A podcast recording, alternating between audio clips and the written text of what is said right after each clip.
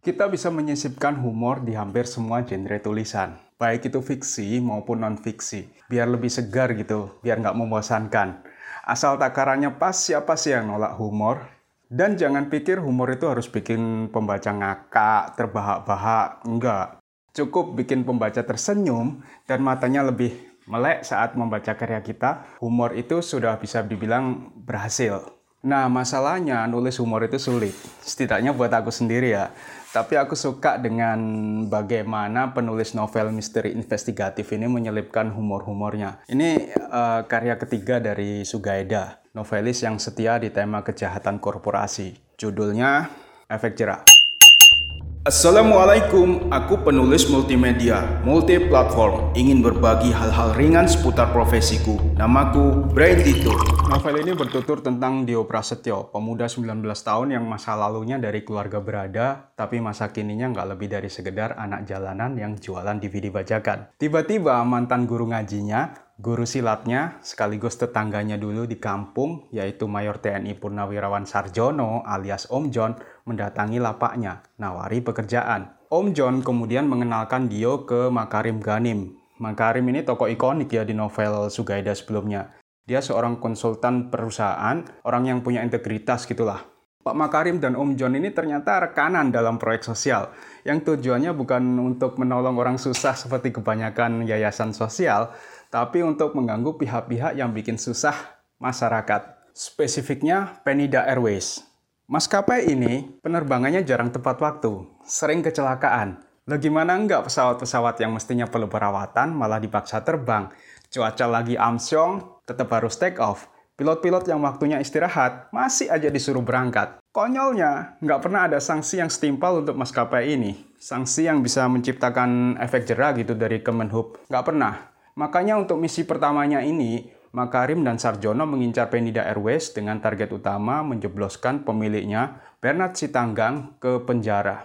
Ya ini semacam di A-Team atau Mission Possible gitu, dengan Dio sebagai operator lapangan yang bertugas mengumpulkan bukti-bukti kejahatan korporasi Penida Airways dengan segala resikonya.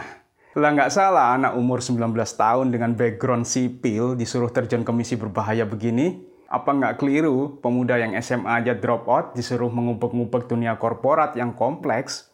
Ya, premis novelnya memang gitu sih. Jangan meremehkan anak muda. Mungkin begitu pesan dari Sugaida melalui novel ini. Bagaimanapun, dengan segenap keruwetan dan keseriusan tema yang dipilih, menurutku Sugaida berhasil menyelipkan humor-humornya yang membuat tema berat ini terasa ringan dan enak dibaca. Ada setidaknya tiga teknik bagaimana dia melakukan itu. Teknik pertama, delayed answer. Ada satu adegan Dio mengadu ke Om John tentang pertarungannya dengan seseorang. Menurutnya, orang itu punya ilmu kebal. Udah dikebuk pakai linggis, orangnya cengar-cengir aja. Dio pun minta ke Om John untuk dibekali ilmu kebal atau tenaga dalam yang serupa itu, supaya misi jadi lebih mudah. Saat itu Om John nggak menjawab dengan jelas. Begitu juga Dinta yang kebetulan semobil dengannya. Ini adegannya di mobil ya. Percakapan pun beralih ke topik lain. Ngobrol, ngobrol, ngobrol. Lalu Om John bilang, Oke Dio, kamu lusa berangkat ke Korea. Dio protes dong. Loh, lusa? Saya belum ada paspor tuh, apalagi visa. Eh, Dinta langsung nunjukin passwordnya Dio yang udah ditempelin visa Korsel. Udah jadi. Di sinilah muncul jawaban yang lebih memuaskan dari pertanyaan Dio tentang tenaga dalam tadi. Tinta bilang, Dio, di Indonesia daripada punya tenaga dalam lebih baik punya orang dalam. Jadi teknik yang dipakai di sini biarlah pertanyaan nggak terjawab atau mengambang. Baru dijawab setelah beberapa adegan atau dialog dengan jawaban yang lebih mengena, lebih jenaka. Apa yang terjadi kalau Om John tadi langsung jawab pertanyaan Dio misalkan Ya atau tidak. Mungkin malah jadi datar, nggak nggak asik kan? Alih-alih begitu, penulis membiarkan Dio ngeyel dulu, debat dulu, atau penasaran dulu. Setelah ada celah, humornya masuk. Teknik kedua namanya volley game. Tahu permainan volley kan? Kerja tim yang tujuannya untuk mendaratkan bola ke daerah tim lawan. Satu tim di daerahnya sendiri boleh menyentuh bola maksimal tiga kali. Jadi skema penyerangan diatur sedemikian rupa supaya tajam dan mematikan, hanya dengan tiga sentuhan atau kurang dari itu. Biasanya skema penyerangannya, orang pertama terima bola, orang kedua umpan lambung, dan orang ketiga smash. Ada satu bab Makarim dan Bernard saling sindir. Makarim memulainya dengan memperkenalkan Dio sebagai anak yang punya otak. Ini konteksnya Makarim membandingkan Dio dengan Jonathan, anak Bernard yang punya segalanya kecuali otak.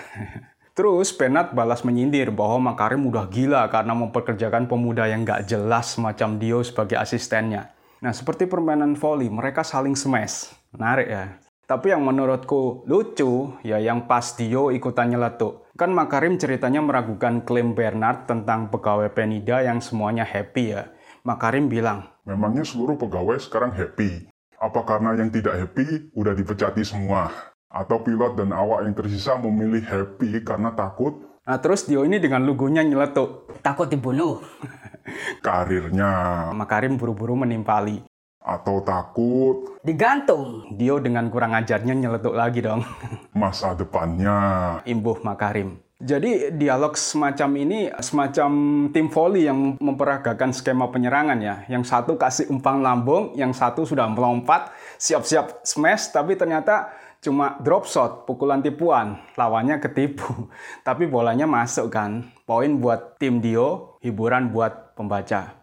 Yang ketiga kita sebut rule of three.